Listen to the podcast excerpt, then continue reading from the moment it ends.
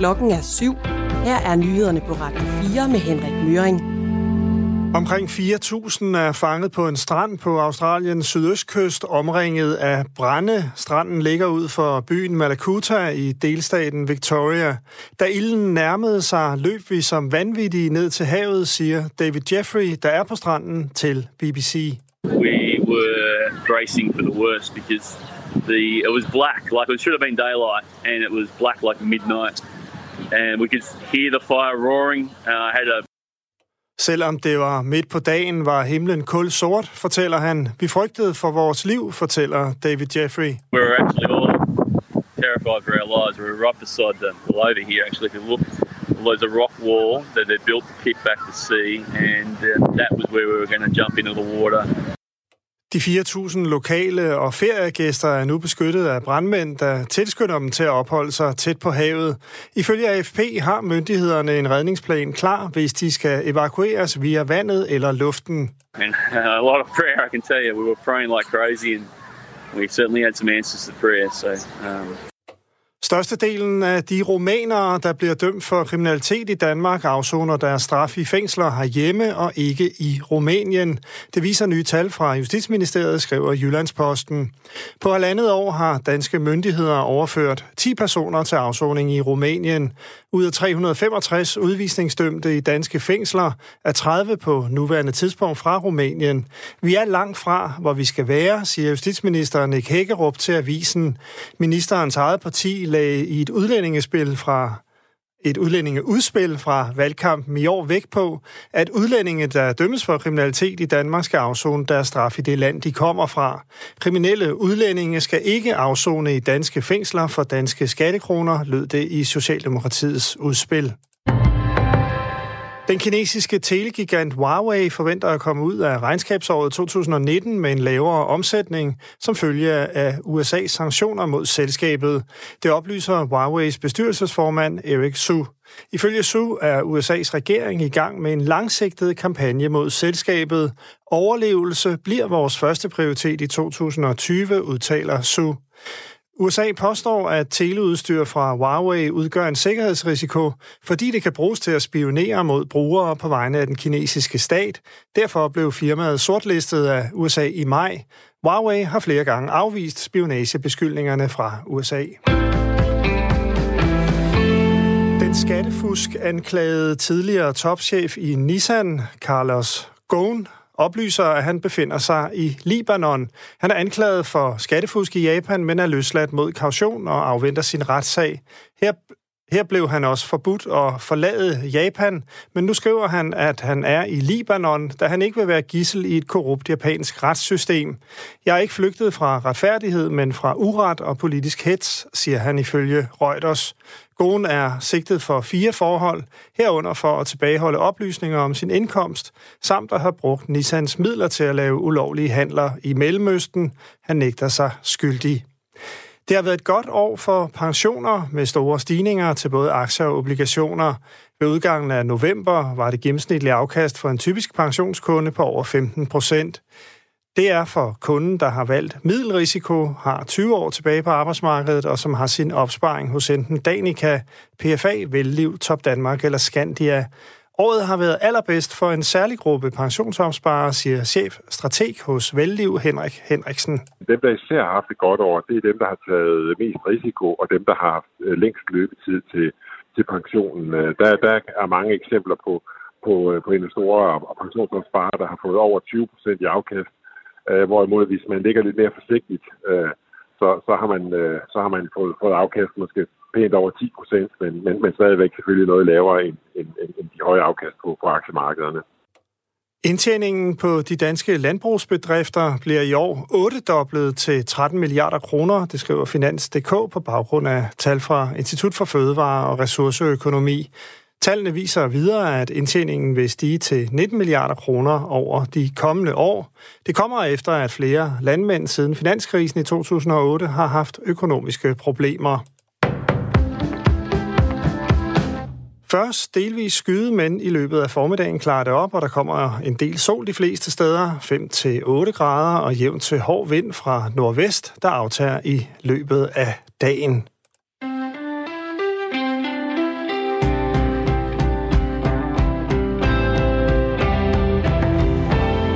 Så blev det igen nytårsaften.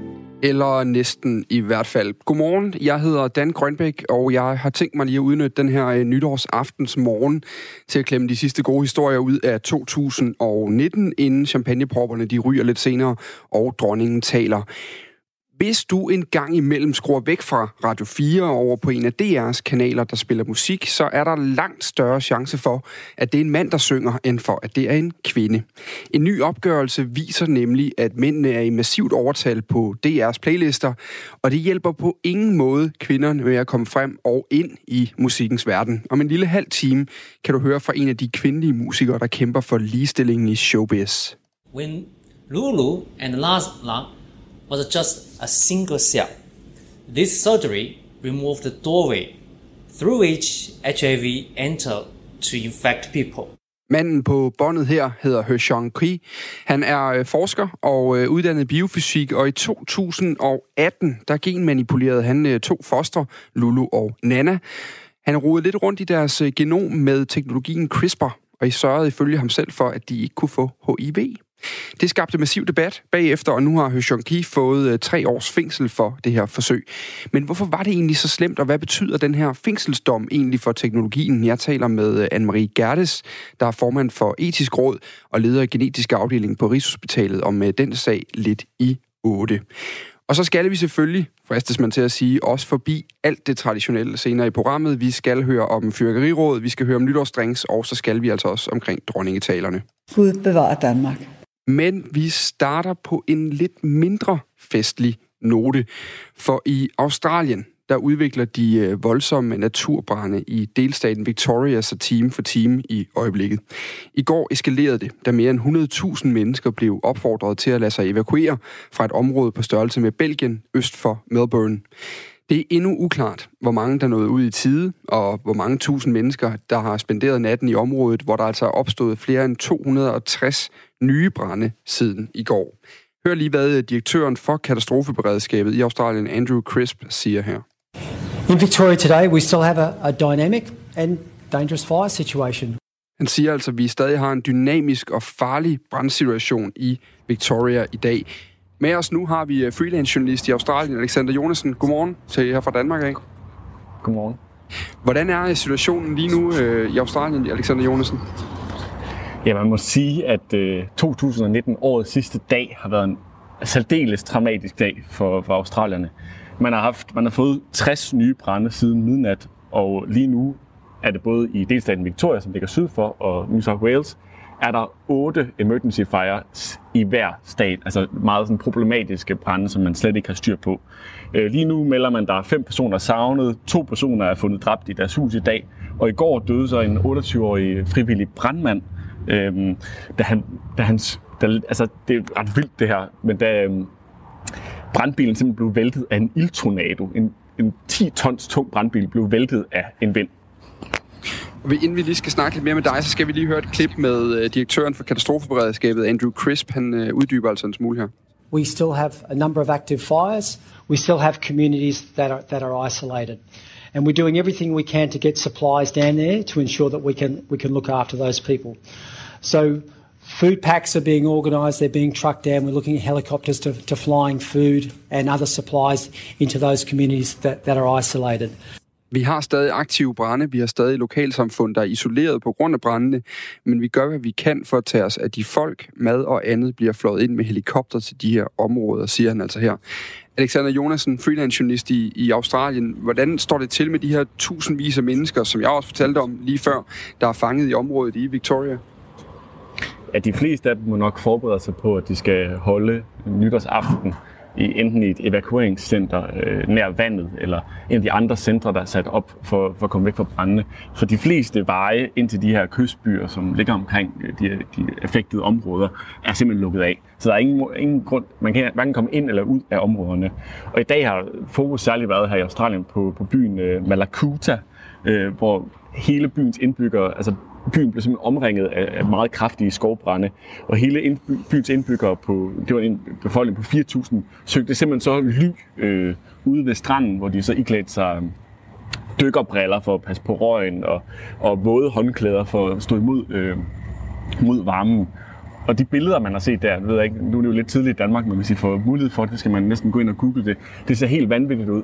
Altså, det, det er om, øh, om formiddagen klokken 10, hvor det egentlig, solen skinner her i Sydney, hvor jeg befinder mig. Og dernede var himlen bare fuldstændig sort. Andre steder var den fuldstændig glo, glorød, næsten sådan postkasserød, sådan ildvarslende, øh, dommedagsagtig, øh, mens øh, der lå bare den her kæmpe store mængde røg over. Så det har ikke været nogen øh, behagelig oplevelse for de her mennesker. Og samtidig kunne man så beskrive folk, at man i baggrunden kunne høre gasflaskerne, der eksploderede rundt omkring i byen. For det folk har jo bare forladt deres huse øh, i, i, i panik.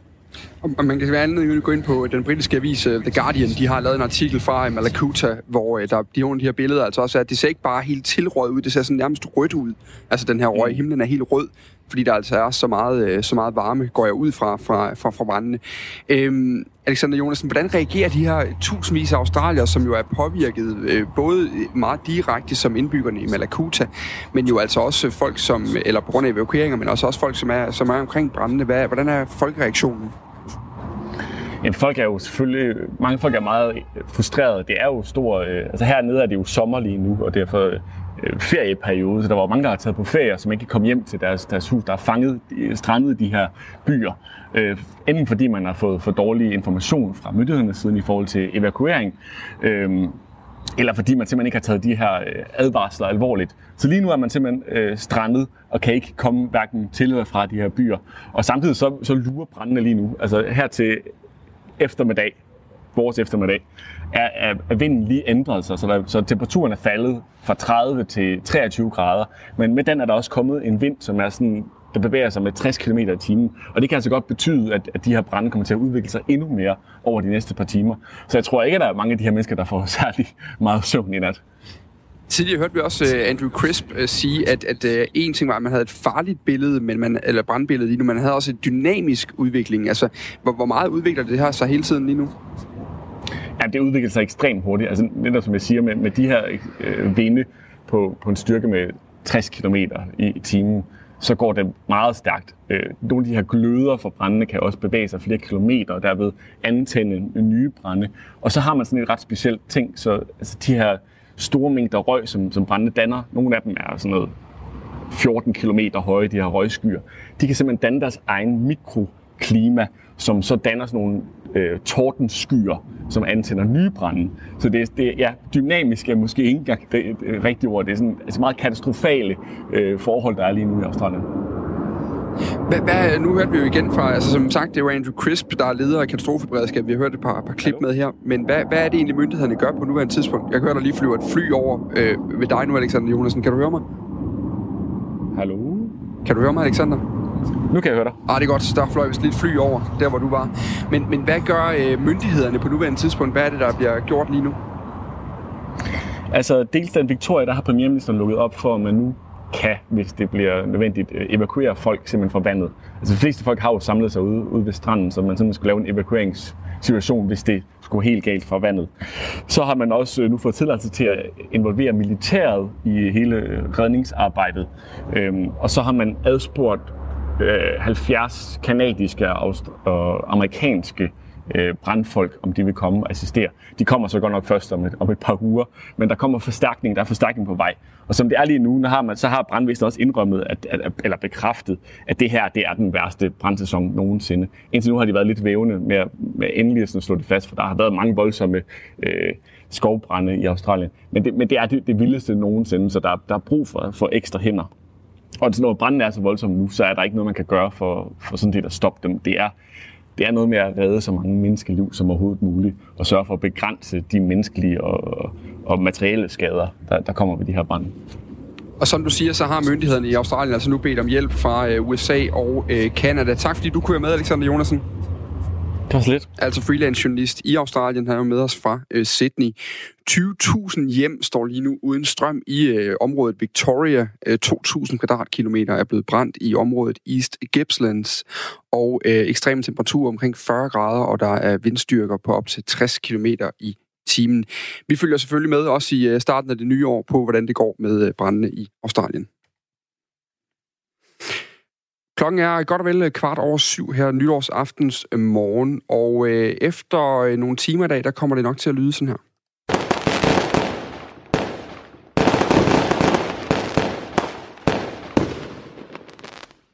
Fordi imens politikerne i de seneste dage har diskuteret om fyrkeri til privat forbrug skal forbydes, efter unge har skudt krudt af øh, efter folk på gaden, blandt andet i København og i Aarhus, jamen, så har borgerne i den øh, vestjyske by Sørvad fundet deres helt egen og sikre måde at fyre øh, fyrkeri af på. Godmorgen, Brian Domdal. Godmorgen. Brugsuddeler i øh, byen Sørvad. Prøv lige at forklare mig til at starte med, hvad er det jeres øh, fyrkerikoncept her, det går ud på? Jamen, det går ud på, at uh, alle borgerne i byen, de kan give, hvad de har lyst til, uh, til vores fyrværkeri. Uh, og jeg vil sige, der er samlet ind lige fra 50 kroner til 500 kroner per person. Og det uh, skal vi så samle 15.000 kroner ind til at få en professionel fyrværker ud til, klokken, til at blive fyret af kl. 20.12. Og hvor meget har I fået samlet ind? Har I fået de her 15.000? Vi har snart, knap 18.000 har vi samlet ind, så de sidste 3.000 er de går til noget til et eller andet lokalt formål uden til foreningslivet, eller også til nogle ting her i byen, vi kan, kan bruge det på. Og nu, ja, altså, hvor langt et bank får du for, for 15.000? Altså, hvor meget knaller der på fyreriet? Ja, men jeg tror, det er en 10-15 minutter, han står og fyrer af. Udmærket. Så det er rigtig flot. Er det første år, I gør det her? Nej, det er femte år. Eller for år, vi skal i gang med her. Hvor, hvorfor, øh, hvorfor har I gjort det? Jamen, det er jo min tidligere. Nu er jeg først startet her først i syvende så det er første gang, jeg skal stå for det. Øhm, men de har fået fat i det der, og det, vi har brugt det til Open by Night om efteråret, lige efter sommerferien en gang. Altså fyrværkeren der? der? Og så har man simpelthen valgt at sige, at i stedet for at folk går ud og køber for 2, 3, 4, 500 kroner, eller meget man nu køber for, og man får ikke det helt store ud af det alligevel derhjemme, mm. så, øh, så mødes alle folkene hernede kl. 20.12. Der kommer en, det er en 300 mennesker hernede og hilse på hinanden og ønske hinanden godt nytår. Så det, det er super hyggeligt. Men jeg vil gerne lige mere i, altså, hvad, hvad er det, I gerne vil væk fra? Hvad, hvad, hvad var argumentet for, at man i sin tid kiggede og sagde, øh, vi, vi er nødt til at gøre noget sammen her? Jamen det tror jeg som ikke, det er ikke så meget på grund af sikkerhed, som du snakker om lige før, men jeg tror mere, det er det der med, at man står med sit eget lille batteri her kl. 12, og så bum, bum, bum, så er det væk. Øh, så er det rart at komme ned og se noget rigtigt professionelt fyrværkeri i stedet for, som virkelig, virkelig er gang i. Og, og så, fordi hvis jeg forestiller mig, så hvis I er 300 mennesker, der mødes dernede øh, 20 ja. år 12, og så er der ellers øh, fyrværkerishow i kvarters tid. Ja. Øh, hvordan, hvordan er stemningen? Den er helt fantastisk. Folk de hygger sig, og man får snakket med dem. Altså, stedet du går ud og lige skåler med dem ude på vejen ud, så får du jo snakket med mange andre mennesker, som kommer alle mulige steder fra i den aften her. Har du været vant til selv at fyre af før? Jeg har en helt stor krudtkald før han, ja. Hvor meget brugte du typisk for fyreri hver eneste år? Jamen, dengang jeg var dreng, det var nok 400-500 kroner eller sådan noget. Så, men altså, du får ikke ret meget i dag for, for de penge. Skal du have en to-tre to, batterier, ikke? og der bare der, der er lidt knald i, så, så har du brugt 500-600 kroner. Mm. Men, men mister man ikke også det her med at stå selv og fyre, fyre det af? Det kan jeg huske, da jeg var dreng også. Øh... Jo, altså, det er jo så den diskussion, jeg har med min søn nu. Han er, han er jo også krudtkaldt, som jeg er, og det skal han selvfølgelig også lov at, at få lov at fyre af. Men, men altså, jeg, jeg synes, det er dejligt, at uh, man ikke... Jeg, ser, jeg har ikke købt krudt de sidste fem år, siden vi startede med det her nede. Så vil jeg hellere give et, et bidrag her til, i stedet for at så se en ordentlig fyrværkeri i stedet for. Mm. Men hvordan, hvad siger du så til din søn? Fordi jeg, jeg gætter på, at der er mange, der står derude i samme situation, hvor... Jo, jo, jo, men altså, selvfølgelig skal han have lov. Altså, han skal også lov at være dreng, som jeg var dengang. Uh, så han får da her, der får lov at købe det, han gerne vil have. Mm. Det har er, er der stadig fyrkeri i Sørvad, sådan op ad aftenen også? Altså, er der ja, folk, det er der, der helt, det er der stadigvæk. Ja, ja, selvfølgelig er det. Mm. Ja, og, for, og folk fyrer også af, inden de kommer herned, nogle af dem, der har købt jo. Altså, der er lige tid til, at de kan nå at skåle, og så få skudt lidt af udenfor, og så kan de gå herned og se. Så jeres fællesfyrkeri er mere et, et supplement til det normale? Ja, det, det, det, det er det jo startet med, men jeg tror, der er rigtigt, hvad jeg har snakket med mange, som, som siger, at de køber ingenting, fordi de vil hellere give til det her i stedet for. Nu, nu når du selv er en krudtkarl, øh, Brint Omdal. Får du federe fyrkeri på den her måde? Ja, det synes jeg helt sikkert, jeg gør. Det gør jeg, at der er selvfølgelig det, at man får ikke lov selv at tænde lunden. Det, det er jeg godt klar over. Tak fordi du var med i hvert fald. Ja, det var slet da. Kan jeg godt nytår? Og i lige måde. Han var altså brugsuddeler i uh, Sørvad, ja. Brian Domdal, der var med her. Og uh, det er altså som sagt et initiativ, hvor de fælles køber ind i byen med fyrkeri. Uh, jeg har samlet 17.000 kroner ind i år, og de uh, penge bliver altså brugt på et uh, fyrkerishow, der bliver skudt af klokken 20 minutter over 12 i byen Sørvad.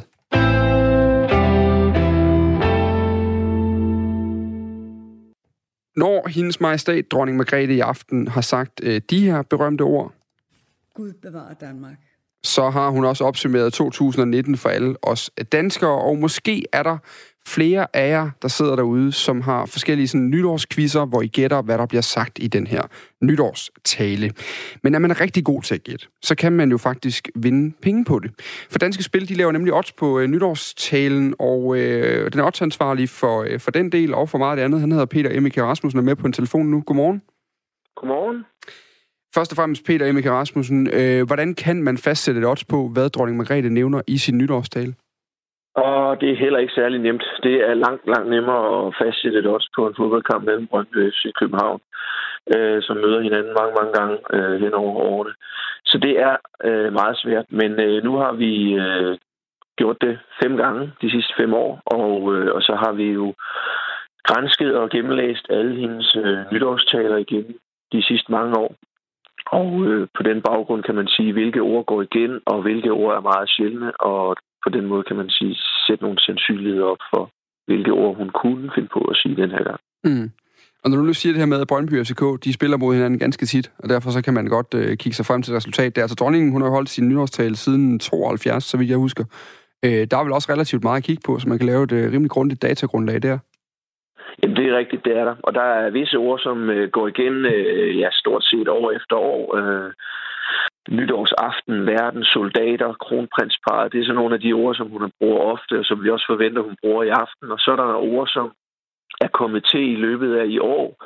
Øh, begivenheder, der er sket, øh, steder, hun har været, øh, ting, der er sket i verden, som vi selvfølgelig også har taget med, og som vi, nogle af dem forventer vi, hun øh, nævner, og så er der andre ord, som vi, som vi ikke forventer, hun nævner. Hvad, hvad kunne det være for nogle ord, som I i år har taget med, fordi I tænker, det passer ind i tiden, eller, eller det, vi har snakket om? Jamen altså et ord som grænsen øh, og genforening, det er ord, som, øh, som vi godt kunne tro, øh, at hun kunne nævne i dag, fordi det i det kommende år, altså år 2020, er 100 år for genforeningen øh, for Sønderjylland med Danmark. Så, øh, så der kunne være noget der, hun måske kunne relatere til at fortælle om. Øh, og dermed også Sydslesvig og mindretal og nogle af de ord, der, der også oftest bliver brugt i den sammenhæng, øh, når hun nævner og snakker om øh, øh Sønderjylland og, og, og Sydslesvig. Når I sådan, altså, jeg vil gerne lige helt med i maskinrummet der, Peter Emil Rasmussen, fordi lad os da sige, at I sidder der nogle oddsættere, som så sidder og kigger i nogle taler, og der er en, der for eksempel falder over, at øh, det er 100 år for genforeningen næste år. Så siger han, mm. skal vi ikke have genforening med? Hvordan, ja. hvordan foregår udvælgelsesprocessen så?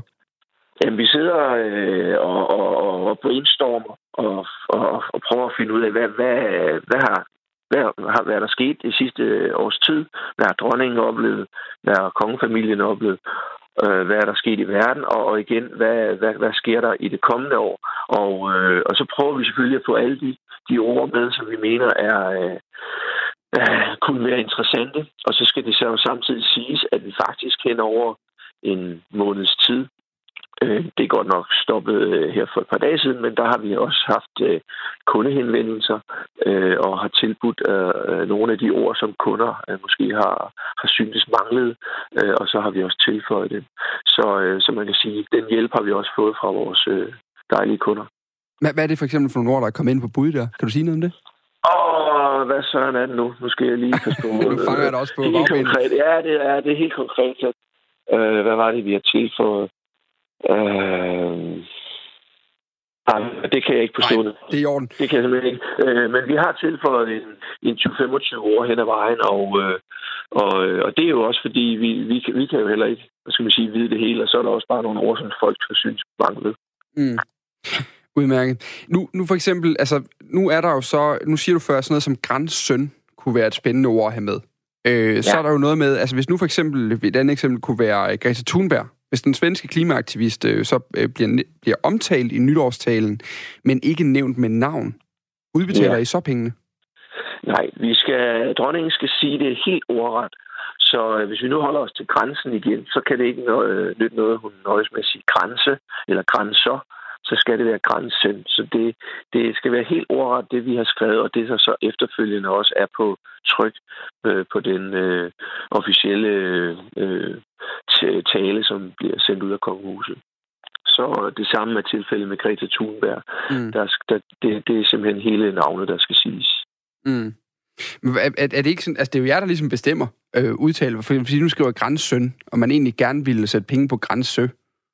Ja, det er rigtigt. Og det er så også nogle af de, øh, de ting, som vi så også har tilføjet, fordi øh, folk har savnet ja. det ene eller det andet. Så, så, så det kan man sige. Men, men det er nu engang, øh, det er nu engang den spilleregel, vi har tilføjet på vores øh, spil her, for at vi kan være 100 procent, hvad skal man sige, ja. sikker på, hvordan det skal men jeg skal lige forstå, fordi der, der er så også noget med, hvis, nu, nu kan jeg faktisk ikke huske det fra de seneste år, jeg synes ikke, det plejer at være tendensen, men lad os nu sige, at dronningen beslutter sig for at improvisere en smule. At hun tænker, ja. det her manus, ja. det... Jeg, må, jeg har simpelthen fået en portvin for meget, da jeg skrev det. Øh, ja, nu ja. siger jeg noget andet.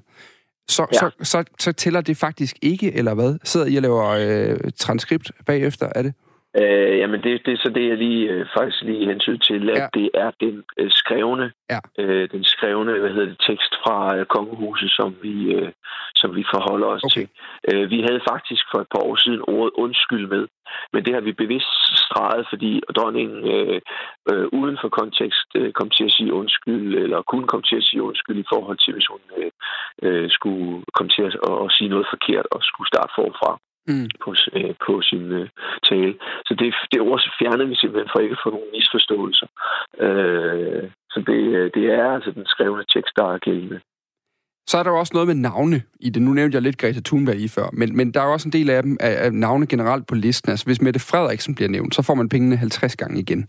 Øh, derimod øh, Niklas Bentner eller Kirsten Birgit, øh, Schøtz Kratzholm øh, bliver nævnt, så kan man få sine øh, øh, penge 500 gange igen. Hvad, hvad er chancerne sådan andre, end at den, øh, den, den kongelige familie bliver nævnt med navn i nytårstalen? Altså, hvordan, hvordan gør, man, gør man de odds op?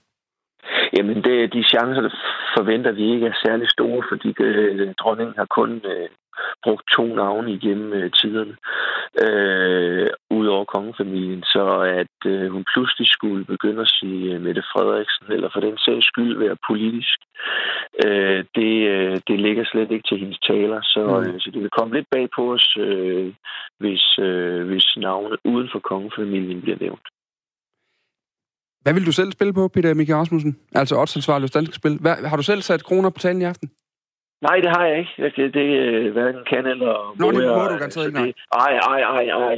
Øh, men øh, hvad søren vil jeg spille på? Jamen, jeg tror helt sikkert også, at fornuften, den, den vil fortælle mig, eller den vil pege hen i retning af noget med, med de her ord, vi snakker om til at starte med grænse og genforening. Øh, fordi det, det vil være oplagt, at dronningen kommer ind på det. Øh, men selvfølgelig er øh, oddsene ikke så store på det.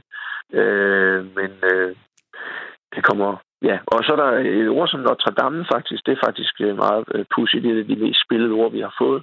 Mm. Øh, har, har, og det er øh, det er nede i odds 15 nu. Vi startede faktisk i odds 100, men der er kommet så mange penge på det, så vi har måttet regulere hen ad vejen. Øh, så det kunne jo være spændende for, for vores kunder, hvis øh, hun sagde Notre Dame i, i aften. Mm.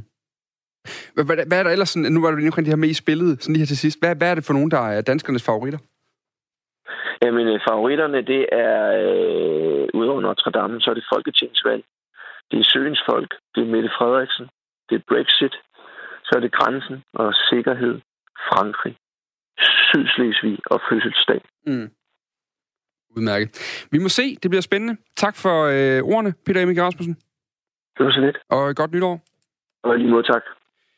Øh, det er altså femte år, at Danske Spil de øh, tilbyder spil på øh, dronningens øh, nytårstale, og der kan du altså også øh, gå ind og, øh, og, og smide nogle kroner, hvis du har lyst til det. I år, der er som sagt de mest spillede ord, det er altså noget som grænsen, det er fødselsdag, det er Sydslesvig videre. Men det er altså også ord, der alle sammen ligger til omkring øh, odds 1,75 til tre gange pengene i genoplyser øh, Danske Spil i en øh, pressemeddelelse. Øhm, jeg, vil jo, jeg sidder jo alene i studiet her i dag. Jeg vil sindssygt gerne høre øh, fra, at, hvad, øh, hvad, hvad du tænker om de forskellige ting, jeg øh, sidder og fortæller dig historier om i dag. Særligt som om den der historie, vi havde fra Sørvad, øh, hvor byen simpelthen er gået sammen om at lave et fælles fyrværkeri, hvor alle ligesom et, øh, betaler lidt ind til en pulje, og så køber man et ordentligt show af et fyrværkeri, øh, i stedet for, at vi står ved med vores eget batteri. Den synes jeg er lidt spændende, og jeg vil egentlig gerne høre øh, ud fra jer alle sammen, hvad, om I kunne være med på sådan en idé. Burde vi øh, ligesom øh, gøre det til en fællesskabsting? Det kunne eventuelt være brugsuddeleren, som det var i Sørvad, som står for, øh, for pengekassen, og for at bestille, og så ellers så smider vi alle sammen nogle kroner i. Er det en god idé at gå sammen og få et større fyrkerishow, eller holder du øh, meget af selv at kunne øh, fyre krudt af hjemme i, i indkørslen? Send mig lige en sms. SMS'en hedder altså 1424, skriver du til, og så er øh, nummeret altså Øh, eller så skal du huske din, at starte din sms øh, med at skrive R4, og så øh, svaret, eller hvad du har lyst til at, at skrive til mig. Der er allerede en, der har gjort det her. Han siger, eller jeg håber fandme, hun siger, Bentner, Lorden fortjener en hyldest af hendes majestæt. Det er altså nok en, der øh, forholder sig til den her øh, nytårstale. Lige nu der forholder Henrik Møring sig til øh, det mest aktuelle i øjeblikket. Der er et nyhedsoverblik klar klokken er halv otte. Her er nyhederne på Radio 4. Omkring 4.000 er fanget på en strand på Australiens sydøstkyst, omringet af brænde. Stranden ligger ud for byen Malakuta i delstaten Victoria. Da ilden nærmede sig, løb vi som vanvittige ned til havet, siger David Jeffrey, der er på stranden til BBC. We were bracing for the worst because the, it was black, like it should have been daylight, and it was black like midnight. And we could hear the fire roaring Selvom det var midt på dagen, var himlen kul sort, fortæller han. Vi frygtede for vores liv. We were actually all terrified for our lives. We were right beside the, over here, actually. If you look, there's a rock wall that they built to kick back the sea, and uh, that was where we were going to jump into the water. De 4.000 lokale og feriegæster er nu beskyttet af brandmænd, der tilskynder dem til at opholde sig tæt på havet. And a lot of prayer, I can tell you. We were praying like crazy, and we certainly had some answers to prayer. So, um... Ifølge AFP har myndighederne en redningsplan klar, hvis de skal evakueres via vandet eller luften. Størstedelen af de rumænere, der bliver dømt for kriminalitet i Danmark, afsoner deres straf i fængsler herhjemme og ikke i Rumænien. Det viser nye tal fra Justitsministeriet, skriver Jyllandsposten.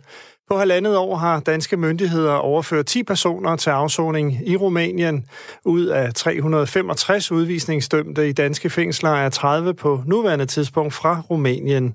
Vi er langt fra, hvor vi skal være, siger justitsminister Nick Hækkerup til avisen.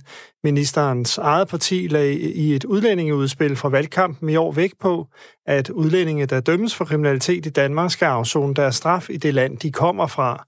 Kriminelle udlændinge skal ikke afzone i danske fængsler for danske skattekroner, lød det i Socialdemokratiets udspil. For første gang indtager USA's præsident Donald Trump førstepladsen, når amerikanerne skal pege på den mand, de beundrer mest, men han må dele førstepladsen med sin forgænger på posten, Barack Obama. Det viser en årlig rundspørg fra Gallup, hvor 18 procent af de adspurgte peger på Trump, mens andre 18 procent peger på Obama. Resultatet afspejler de skarpe partiskæld i USA, skriver Gallup.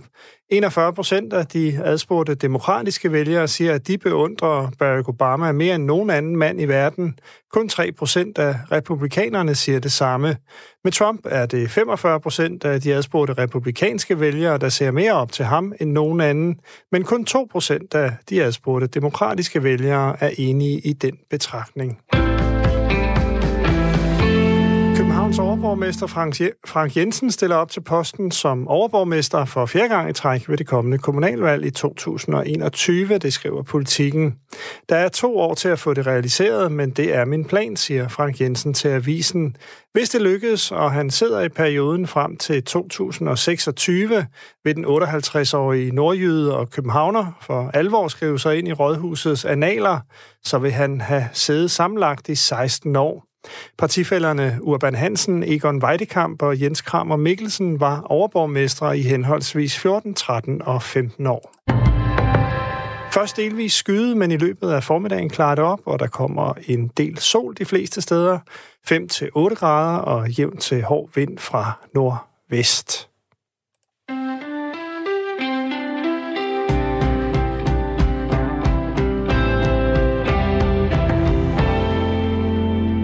Du lytter til Radio 4 morgen. Det er øh, mig, Dan Grønbæk, der sidder i radioen de øh, i hvert fald halvanden times tid nu, og lige løber der ind i den her nytårsaftens øh, dag, hvor vi skal øh, hoppe ind i et nyt år øh, om, om, øh, om, om nogle timer. Men lige nu, der skal vi altså lige have det sidste øh, ligesom presset ud af den citron, der hedder 2019, for lige at få det, øh, for, få det med at komme ordentligt i gang med dagen i dag. Klokken er blevet 5 over halv 8. Og øh, jeg vil rigtig gerne, jeg sidder alene i studiet, jeg vil rigtig gerne snakke med dig i dag, øh, ude bag øh, højtaleren, så jeg vil rigtig gerne have, at du sender mig en sms, hvis der er noget af det, øh, jeg siger, eller som mine gæster eller kilder siger i dag, som, øh, som på en eller anden måde øh, sætter noget i gang i dig. Send mig øh, øh ind på øh, 1424 hedder nummeret. Du skal starte din sms med R4, og så tager jeg ellers imod det hele. Vi havde en historie fra Sørvad, en lille by, hvor man er gået sammen om at lave et fyrkerishow, i stedet for at hver enkelt købte sine egne batterier. Og øh, der er altså en, der skriver ind her, jeg kan lige forestille mig, hvor meget flueknipperi, der ville gå i den, hvis vi gik sammen om et fyrværkerishow i min lille landsby.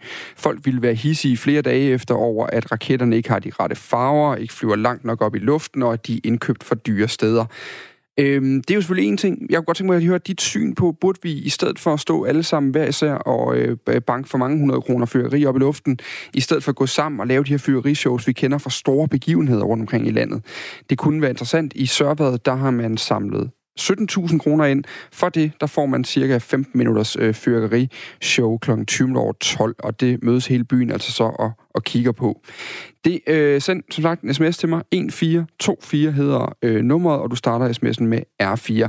Noget andet, jeg også gerne vil høre dig til, det er jo, øh, jamen, det er sådan en af de der traver, vi skal igennem hver eneste år. Ikke? Men af en eller anden grund, så det der med et nyt år, det sætter gang i nye tanker i os, og så er det åbenbart en bedre skæringsdato end den øh, for eksempel 17. november, for at ændre noget i sit øh, liv. Det kan være, øh, med, det ved ikke, man skal tabe sig, eller at man skal stoppe med at ryge, eller spise flere grøntsager, eller løbe lidt mere, eller lægge mobilen mere fra os, være mere nærværende derhjemme og alle de her ting, som de her forskellige øh, mennesker i spalterne fortæller os, ville være en god idé, vi gjorde.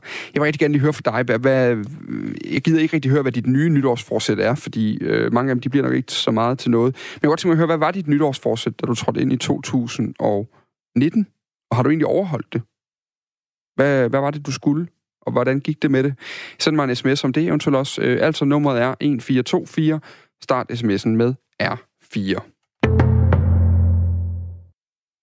Så skal vi kigge på en historie fra musikkens verden. Fordi hvis du gerne vil slå igennem som musiker i Danmark, så er det en god idé at hedde sådan noget som Lukas, øh, Mads, Rasmus, Hugo, Thomas, Nick, Jay, måske, jeg ved ikke, om man skal hedde Nick og Jay, men man skal, Christoffer, Steffen Brandt kunne man også hedde. Det er øh, en tendens, at der ikke rigtig er nogen pigenavne imellem de her øh, forskellige navne, jeg lige har læst op, for dansk musiks hitlister er igen i år domineret af drengenavnene. En ny opgørelse over den danske musik, som øh, DR's radiokanaler har spillet i løbet af året, viser, at langt de fleste kunstnere er af hankøn. Der er over tre gange så mange hanner som hunder. Det viser statistikken, som kulturminister Rasmus Prehn har lagt frem. Helt præcist, så er det kun 18,3 procent af de spillede danske kunstnere, der er kvinder. Blandt dem, der kæmper for at få kvinderne længere frem i lydbilledet, der er musikkollektivet hun Solo, hedder det, som blandt andre er stiftet af sangerinden Nana Jacobi. Hende har min kollega Kasper Harbo haft ringet til for lige at overbringe hende de her øh, nyeste tal. Nå, men, altså, de tal er jo, selvom det er nye tal, så er de jo ikke nye. Det er jo det, er jo det billede, der har tegnet sig igennem en del år i virkeligheden. Øhm, så jeg er, da, jeg er da ærgerlig over, at det stadigvæk ser sådan ud. Men jeg er jo ikke, det er jo ikke fordi, jeg sådan er helt vildt overrasket, vil jeg sige. Hvorfor tror du, det ser sådan ud? Og jamen, der, der er utrolig mange svar til det spørgsmål, ikke? fordi at, øh, der er nogle svar, der handler om det, sådan, det helt kulturelle i, hvordan vi øh, klæder vores piger på, i forhold til, hvordan vi klæder vores drenge på, i forhold til sådan at indtage øh, territorier, eller hvad man skal sige. Okay. Øh, der er hele det her øh, omkring, hvorfor piger øh, ikke spiller instrumenter, hvorfor de stopper med at spille instrumenter, når de når teenagealderen. Øh, og så er der det her med, hvordan branchen fungerer. Hvad er det for nogle procedurer og mekanismer, der kører? Hvad er det for nogle udvælgelsesprocedurer, der er øh, hos pladselskaberne, hos radioerne, hos øh, bookerne? Øh, hvem er det, der foretager de udvalgelser osv.? Så der er utrolig mange lag i den her diskussion. Den er jo på ingen måde enkel. Hvis man kigger på Spotify's top 50, så ser det ud til, at øh, der også er en overvægt af mandlige kunstnere der. Og, mm. og det, der er særligt ved en streamingtjeneste, er jo, at der er det jo øh, brugeren selv, der vælger. Så det må jo være mere demokratisk på en eller anden måde. Øhm, uh, eller hvad? altså, det er det jo sådan set ikke nødvendigvis, fordi at øh, der er jo en hel masse algoritmiske ting i. Hvad, hvad er det, der bliver... Altså, hvad er det, der bliver præsenteret? Hvad er det, Spotify præsenterer? Øh, hvad det der dukker op på folks skærme, når de sidder og søger efter musik. Men hvis vi Øh, tager er det, det allermest lyttede, så kan man vel forestille sig, at det er det, som folk gerne har vil lytte. Det er jo ikke noget, de er kommet tilfældigt forbi. Nej, det kan man sige. Man kan jo roligt konstatere, at der er mere gang i mændenes karriere, men man kan sige, at det interessante spørgsmål er jo så måske, hvorfor der er mere gang i mændenes karriere. Øhm, og det er, jo det, altså det er jo det, jeg synes er interessant at prøve at stikke det der spadestik dybere ned og prøve at kigge på, hvorfor ser det sådan ud? Hvis det er mere efterspurgt. Jamen, det tror jeg jo, at det er på grund af sådan en, en kulturel, øh, hvad skal man kalde det, vane, eller nogle kulturelle øh, strukturer. Altså, den rytmiske musik har jo historisk set og kulturelt set været mændenes domæne, og det er jo inden for sådan relativt nyere tid, at kvinderne også har indtaget øh, en plads i rytmisk musik, og man kan sige, at hvis man går tilbage i tiden, så findes der Altså, der findes adskillige faktisk fantastiske kvindelige musikere, men de bliver ikke skrevet ind i historien. Vi husker dem ikke.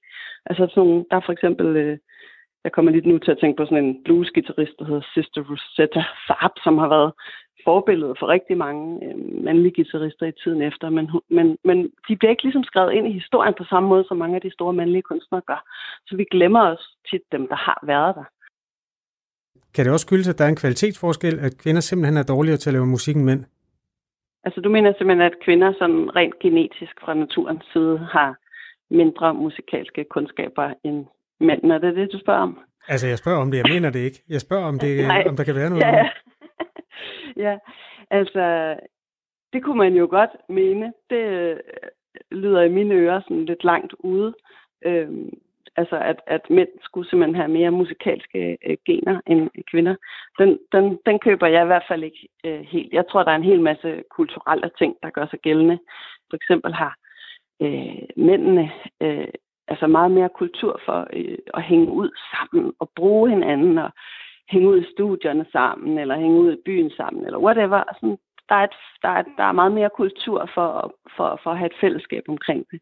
Den, den kultur har der ikke været for kvinder på samme måde. Det vil sige, hvis man som ung kvinde gerne vil musikken, så skal man træde ind i et øh, mandefællesskab. Man skal så at sige blive en af drengene. Og det tror jeg alle os, der er i musik, det har vi alle sammen været. Vi har været en af drengene, og vi har haft det fedt med det. Men hvis man nu er en anden pigetype, som måske ikke har det så fedt med det, så kan det være rigtig svært øh, at træde ind, fordi du står måske som teenager, og hvis du gerne vil spille musik, så skal du trække, træde ind i de her drengefællesskaber. Det kan være rigtig svært for nogen, og derfor tror jeg også, der er mange, der stopper der. Når du nu beskriver, at det der miljø, hvor pigerne de hænger ud sammen og laver musik sammen, det ikke rigtig eksisterer, fordi det er svært at få det op at køre. Der er jo også en naturlighed i det. Altså hvis der ikke er nogen piger, der har lyst til at gøre det, og det ikke sker, jamen skal det så ske, kan man jo spørge. Jamen, jeg tror bare ikke på, at der ikke er nogen piger, der har lyst til det. Jeg tror ikke, det er det, det handler om. Jeg tror, det handler om, at, øh, at de piger, der har lyst, de kan ikke rigtig... Jeg har oplevet det faktisk med min egen datter. Hun er sindssygt musikalsk, og hun har den vildeste rytmiske sans. Øhm, men det var som om, altså, der var jo... Altså, hvis hun skulle spille et instrument, så ville hun ligesom føle sig lidt anderledes. Øh, hun, at det var ikke noget, hun så nogen steder rigtigt. Hun så ikke nogen teenagepiger, der spillede instrumenter rigtigt. Hun så ikke nogen... Øh, altså, det var ikke noget, hun sådan mødte i hendes hverdag, det der billede af piger og instrumenter, eller kvinder og instrumenter. Til Så andre i X-Factor, der er altså piger med ukuleler i metermål. ja, måske, ja, ukulelen er måske vores, øh, vores håb. Øh, Den har snedet sig ind. Jamen, hun er- spiller så også i ukulele nu faktisk, for det ikke skal være løgn. Men, øh, men jeg tror bare, det handler om det der med, at, at det man ikke møder i sin, altså, i sit møde med omverdenen, når man åbner et musikmagasin, når man åbner for fjernsynet, når man, altså, det man ikke ser der, det, det, det findes jo ikke, og det kan man ikke rigtig forestille sig som en ung pige. Man vil gerne, teenager, de vil gerne være rigtige, de vil gerne passe ind, de vil gerne være som de andre, de vil gerne, ligesom, de, de har ikke, det er for skræmmende at skille sig ud i den der alder der, ikke? Har du også en overvægt af mandlige kunstnere i din playliste i forhold til kvindelige kunstnere? Altså, det kan jeg nok garantere med rimelig stor sikkerhed, jeg ikke har. Okay. altså, jeg har altid lyttet til, til, til både kvinder og mænd. Jeg vil tro, at der altid fra min helt tidlige teenageår har været en overvægt af kvindelige kunstnere. Øh, og jeg har også haft masser af mandlige kunstnere, som jeg har været dybt og inderligt inspireret af. Men jeg tror, som øh, for mig, altså at lytte til de kvindelige kunstnere, der er en meget direkte sådan spejling, der foregår. Der er jo noget omkring altså der er noget omkring det at være en kvindekrop og have et kvindeliv mm. med alt det, hvad det indebærer. Og, og, og, og der, kan bare, der kan bare ske sådan en ret direkte spejling også i forhold til, både i forhold til, til teksterne og det indhold, der er der omkring alt muligt. Det kan være alt lige fra sådan den kvindelige sensualitet til, hvad man ellers møder i sit liv som kvinde. Men der er jo også noget omkring stemmen, altså øhm, at der sker sådan en ret direkte spejling, når jeg lytter til en, en, en kvindes stemme. Øhm, så jeg har helt sikkert, altså også lang tid før jeg begyndte overhovedet at tænke over de her ting, har jeg, har altid haft en overvægt af, af kvindelige artister i det, jeg har lyttet på. Sådan lød det altså fra sangerinden Anna Jacobi, der blev interviewet af min kollega Kasper Harbo, og altså var øh, blandt de her 18 procent af DR's musikforbrug, som altså er kvinder. Vi har ragt ud til øh, DR's vikarierende radiochef, øh, han hedder Thomas Bug Andersen, og han er med øh, i næste time, hvor han øh, lige forholder sig lidt til den her skæve øh, kønsfordeling. Det glæder jeg mig meget til at øh, stille ham et par spørgsmål til.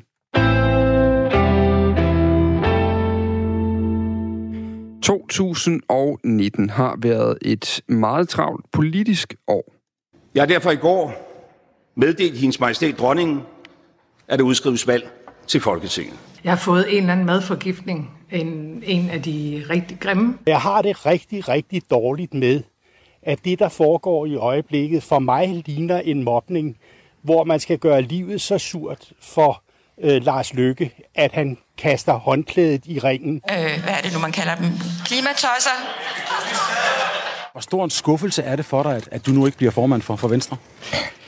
Det tror jeg slet ikke, der er ord til at beskrive. Det er jo en absurd diskussion, og, og Kim Kielsen har selvfølgelig øh, gjort det klart, at Grønland ikke er til salg, og så stopper snakken med det.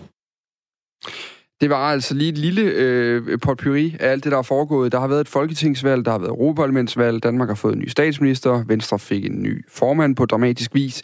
Og hvis jeg nu siger Maja, så ved rigtig mange nok, hvilken politisk sag fra 2019 jeg hentyder til.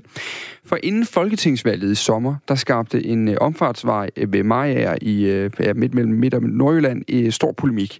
Hovedpersonen var Kim Christiansen, der var valgt til Folketinget for Dansk Folkeparti, som en del af trafikaftalen havde nemlig skaffet 377 millioner statskroner til en omfartsvej ved hans egen hjemby, Mariager. Problemet var bare, at mange lokale ikke mente, der var brug for den her vej. Og det blev startskuddet til en ugelang tur gennem mediemøllen. I Radio 4-programmet Store Karl og Lille Karl har tidligere folketingsmedlem Karl Holst mødt Kim Christiansen på hans værtshus og spisested Aporta i Mariager. Her snakker de om sagen, der fyldte utrolig meget i Kim Christiansens politiske liv i år. Jeg kan jo godt se, at det her løber fuldstændig løbsk. Øh, jeg havde ikke den store opbakning øh, fra min presseafdeling til at få det her stoppet. Altså i det eget parti? Øh, ja, det synes jeg ikke, jeg havde, men, men det kunne være, at man ikke, man ikke kunne. Øh, man havde andre ting i valgkampen selvfølgelig, så, så man lod, lod nok mig øh, sejle lidt med den her. ikke. Men, men det, jeg gør, det er rent faktisk, at jeg under et møde i forligskredsen, siger jeg til transportministeren, kan I ikke prøve at regne på en mindre version af den her omfartsvej. 80 til 120 millioner kroner. For der har der tidligere været nogle løsninger fremme, der kostede det. Hvor vi frem for den der store forgrome løsning, hvor vi bare sendte bulldozer ud og lave en, en omfartsvej til A, fra A til B, så ville det her være en løsning, hvor man genbrugte en del af den gamle vej.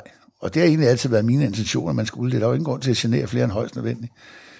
Og øh, det får vi lavet nogle beregninger på, og det meddeler jeg både min, min presseafdeling og, øh, og øh, ja, Christian øh, Thulsen. Og lige pludselig, så bliver det bare... Øh, og den siger, det vil, jeg, det vil jeg gå ud med det her. Og inden jeg nogensinde nåede det, så var Christian Thulsen jo på med, at nu havde Dansk Folkeparti bedt om at, at få, få en billigere model end det der. Ikke? Og så blev det jo netop til, at nå, nu blev han godt nok sat på plads. Nej, det var sgu noget, jeg selv var over at lave over i Transportministeriet. Netop for at sige, lad os lige prøve at, at se, om vi kan lande den her, og så få det ro og fred, og koncentrere sig om andre ting i valgkampen. Ikke? I forbindelse med den her sag om omfartsvejen, der blev Kim Christiansen og hans kone Pia Adelsten udsat for en aprilsnare satireprogrammet for Radio 24 den korte radioavis. Og han udgiver sig for at være øh, hedder han Carsten Hansen eller sådan et eller andet, det, det, det må du ikke holde mig helt op på, men det er så lige meget fra Nordjyllands politi. Og jeg kan jo se på Pia, hun siger, øh, nå, øh, ja, Ja, han vil bare sige, altså, der var sket noget forfærdeligt, og der var kørt en lastbil ind i, i Aporta, og en af medarbejderne var desværre omkommet. Og, og der, der, der kan jeg se på Pia, der, der, der dør hun simpelthen fuldstændig. Ikke? Fordi hun tror faktisk på det her. Og det, det gør vi jo øh, for pokker. Der er en offentlig myndighed, der ringer til os. Øhm, hun har også både sin datter og nogle børnebørn boende her i området, ikke? Og det, når man, politiet ringer til en, ens første tanke er jo, hvad er der sket? Øh, og der hun går jo helt koldt på det der. Ikke? Og så det sidste, så siger idioten, og så er prisen snart? Var den ikke god? Øh, og så siger Pia bare, nej, nej, nej, det synes jeg ikke. Og så blev røget lagt på, ikke? Mm. Mediernes øh, konstante fokus på sagen oplevede Kim Christiansen som øh, kaotisk og modbydeligt. En, en modbydelig, svinsk øh, person, hets, øh, og, og det mener jeg godt, ja, for det var det, det var. Der var et, et, et, et dumt svin af en journalist på TV2, som følte, at det her, det var simpelthen hans helt store projekt. Øh, selv efter, at jeg blev valgt ud af Folketinget, øh, blev han ved at sende mig nogle sms'er. Til sidst måtte jeg bede ledelsen i TV2 om, og, og, at jeg vil gerne have mig frabedt hans, hans henvendelser fremadrettet. Øh, fordi, ja. Hvordan påvirkede det dig i, øh, i forhold til lokalsamfundet? Jamen, her har vandene jo været delt, ikke? Og, og jeg tror nok, at hvis... Men, men mange mennesker er jo... Nej, vi skal ikke, vi skal ikke udtale os om det her. Mm. Men når jeg går her i hverdagen, så er der masser af mennesker, der kommer ind og siger, Gud, var det ærgerligt. Nu får vi aldrig den omfartsvej. Øh, så, så der, jeg tror, hvis man tog en, en afstemning om det i meget, ja, hvor folk kunne være anonyme, så tror jeg, der vil være en meget stor flertal for at, at, at få det ønske opfyldt med, med en omfartsvej. Men du ser ikke i Folketinget længere, for du blev, du blev ikke valgt. Var det på, er det på grund af sagen her, eller er det på grund af Dansk Folkeparti's Nej, generelle... Det, det, det, det, har ikke noget med, det har ikke noget med den her sag at gøre. Øh, jeg kunne måske have fået lidt bedre personligt valg, men hvis jeg ser på min personlige stemmer, øh, kontra hvad jeg fik ved sidste valg, så øh, falder jeg jo proportionelt med, med, med partiet. Mm-hmm. Vi går jo fra 22 øh, procent og ned til, jeg tror, var det 8,4 eller 8,6,6, vi, vi landede på. Og det er jo under en halvering, og vi mistede også tre mandater i, i Aarhus, øh, i Østjyllands Storkreds. Mm. Og, øh, og der lander jeg lige udenfor, ikke? Og, øh, men hvis jeg ser mine personlige stemmer pro, procentuelt, øh, så havde jeg ikke noget dårligt personligt valg. Mm. Men selvfølgelig var det en, en, en lortesag, og, og noget, der blev snakket for meget om, når jeg var ude og, og stod på gader og stræder og delte brosyrer ud. Ja, men hvad er der så egentlig med den omfartsvej? Mm. Så, så, så det er klart, det, det, det tog alt for meget fokus mm. væk fra øh, de mange gode ting, jeg, jeg måske havde fået gennemført. Sådan sagde han altså i det her program Store Karl og Lille Karl, hvor han taler med, øh, hvor verden altså er Karl Holst, tidligere folketingsmedlem for, for Venstre, der interviewer. Det program, det kan podcastes på radio4.dk. Klokken er 7 minutter i 8. Vi skal øh, nu høre på en øh, kineser. Prøv lige at lytte med her. When Lulu and Lars Lang was just a single cell, this surgery removed the doorway through which HIV enter to infect people.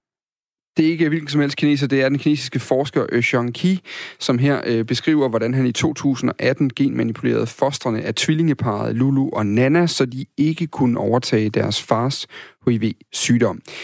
Indgrebet det blev stærkt kritiseret, og de kinesiske myndigheder de reagerede ved at drage paralleller til Frankensteins laboratorium. Nu er Ki blevet idømt tre års fængsel. Han har samtidig fået en bøde lige underkanten af 3 millioner kroner. Godmorgen, Anne-Marie Gerdes. Godmorgen. Formand for Etisk Råd og også leder af genetisk afdeling på, på Rigshospitalet. Øh, vi skubber jo hele tiden grænser, især i lægevidenskaben. Hvor, hvorfor er det her indgreb, som Eugene Ki har øh, foretaget, så, så kontroversielt? Jamen, det er kontroversielt øh, primært to grunde. Øh, og det ene, det er, at han er startet med at gå ud og, og applicere det på en, en graviditet, altså uden han ligesom har en forskningsdokumentation først, for ligesom at belyse, hvad kan der være af bivirkninger ved det her og utilsigtede hændelser. Så det er vigtigt, inden man går i gang med at bruge det, sådan det vi kalder i klinikken, at man undersøger det videnskabeligt, og det har han ikke gjort, så det har han ligesom forbrudt sig imod. Øh, og den anden ting, det er, at øh, når man går ind og forestiller sig, at man skal gå ind og redigere i generne på kommende mennesker, så er der også nogle særlige øh, dilemmaer, blandt andet også etiske dilemmaer, i modsætning til, hvis man gik ind og, og reparerede i nogle syge celler hos for eksempel en patient med kræftsygdom. Fordi når man gør det på kommende mennesker, så vil det også have en betydning for alle de øh, kommende børn, som vedkommende må sætte i verden. Så det er nogle ændringer, som vil være der for resten af hvad skal man sige, tiden. Mm. Og, og det handler jo meget om nogle etiske... Altså, dels så er der jo ligesom i, i, i videnskaben, der, der skælder man mellem sådan de ting, der, der er forbudt, kan man sige. Sådan, øh, man kan sammenligne det med noget lov. Altså, hvad, hvad må man, hvad må man øh, ikke, når man laver forskning og nye, øh, nye indgreb. Men der er også sådan det, den etiske del af det. Øh, nu er han ligesom blevet dømt. Altså, han har fået tre års fængsel og en, og en kæmpe stor bøde. Er, er, er det vejen at gå? Ja, altså man kan sige, det er jo godt, at der på en eller anden måde falder en afgørelse i den her sag, og at øh, de kinesiske myndigheder, de ligesom øh, også sanktionerer det, fordi på den måde så støtter de op omkring det internationale øh, videnskabelige samfund, som øh, i den grad har taget afstand fra den her kinesiske forskers øh, adfærd. Så på den måde er det godt, at der ligesom falder en afgørelse, men det er da trist, at det skulle nå så vidt. Øh, man kan da ikke lade være med at tænke på de børn, øh, der er født, hvordan det kommer til at gå dem, øh, og om de ligesom også bliver fuldt, sådan så at øh, vi andre også får information om, hvad der eventuelt kunne være bivirkninger ved den her behandling. Mm. Der har allerede været nogle historier om, fremme om, at man måske mente, at det kunne have nogen betydning for deres intelligens og sådan andre ting, men måske måske ikke øh, mente, det hengreb mm. også kunne have påvirket. Øhm, men, men, men der er jo noget ret interessant sådan rent etisk i det her, fordi hvis øh, Jean Ki har ret i det her med, at han, han har gjort de her to børn immune over for HIV-smitte, så vil mange nok tænke, at det lyder jo som en god idé. Altså, det lyder jo som noget, vi gerne, vi gerne vil have som, som ja. menneskerace, vi kan fjerne fra, fra vores gener. Altså, hvis et indgreb kan fjerne det, hvorfor er det så, så uetisk at foretage det? Altså, jeg er helt enig i, at øh, det overordnede formål, det kan vi jo alle sammen blive enige i, at det er godt.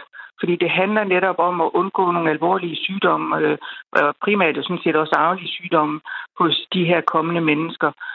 Øh, der, hvor man kan sige, at kæden den hopper lidt af, det er, at han for eksempel har brugt eksemplet med, at faren var HIV-positiv, og så gået ind og redigeret i det gen, øh, som kan have betydning for en eventuel HIV-sygdom hos øh, de her to tvillingepiger.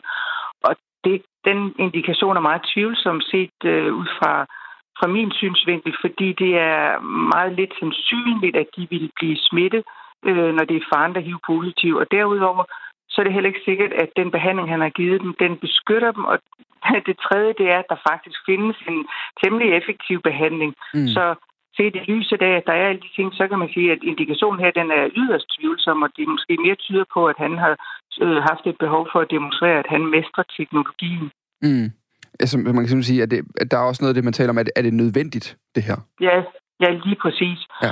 Øh, og man kunne sagtens finde nogle andre eksempler, hvor egentlig at øh, det var mere øh, nødvendigt, men de er meget, meget, meget sjældne, fordi at det, det i bund og grund handler om, det er jo, at man vil hjælpe nogle kommende forældre til at sikre, at deres børn måske ikke afler, arver en øh, alvorlig sygdom, og der findes der alternativer i dag øh, ved det, vi kalder fosterdiagnostik og ægsortering.